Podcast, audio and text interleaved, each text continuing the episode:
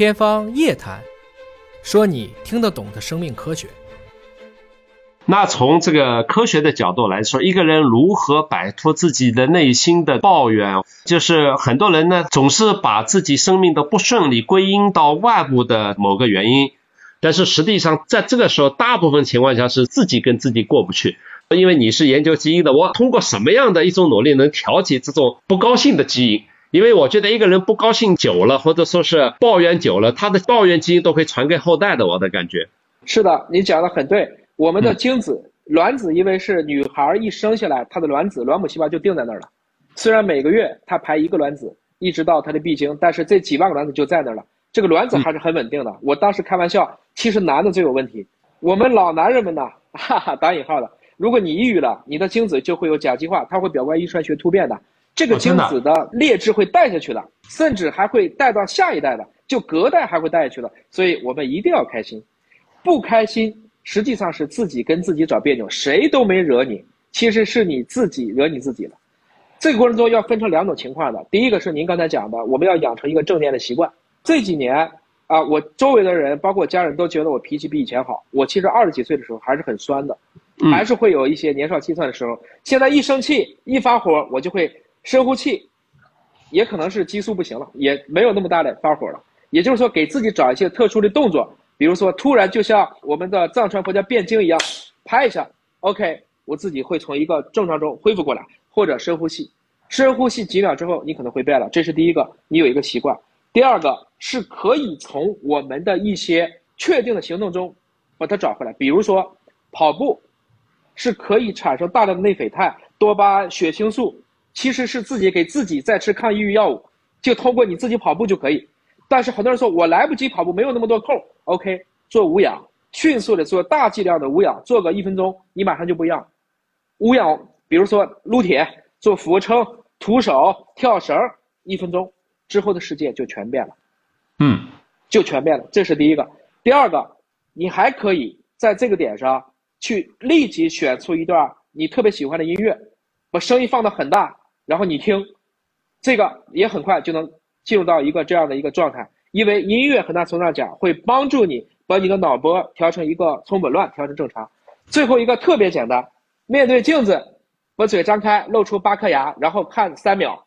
因为我说话基本上是看不见牙的，所以要能看见我自己的牙，我会很高兴。我一般太难受了，我就露出牙，哎。看一下，然后觉得啊，我能露的牙更多，嘴太大了，等等，一定要有自己一个解脱的办法，让自己远离这些小的情绪。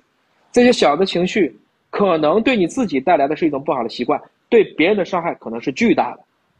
倘若我们每一个人都不以这样的方式去面对别人，你说这个世界该有多好啊？对，实际上包括你我，我们都会发现，就是说这些平时保持了乐观情绪或者说是正能量向上情绪的人。大部分情况下都是靠自己调节出来的，并不是他天生就这样的。你觉得是不是？是这样，因为不好的事儿遇到的太多了嘛，就逼着我们已经把任何事儿都看成是好事儿了。说你的不开心的事儿，因为我们不开心的事儿说出来，让大家开心开心。对，因为你不看好的话，最后的结果就没法活下去了。你看我表面上看上去像个读书人，但是我其实运动起来挺狂野的。你看我夏天骑马，在草原上飞奔。冬天滑雪，原来更加年轻的时候单板双板，老去挑战自己。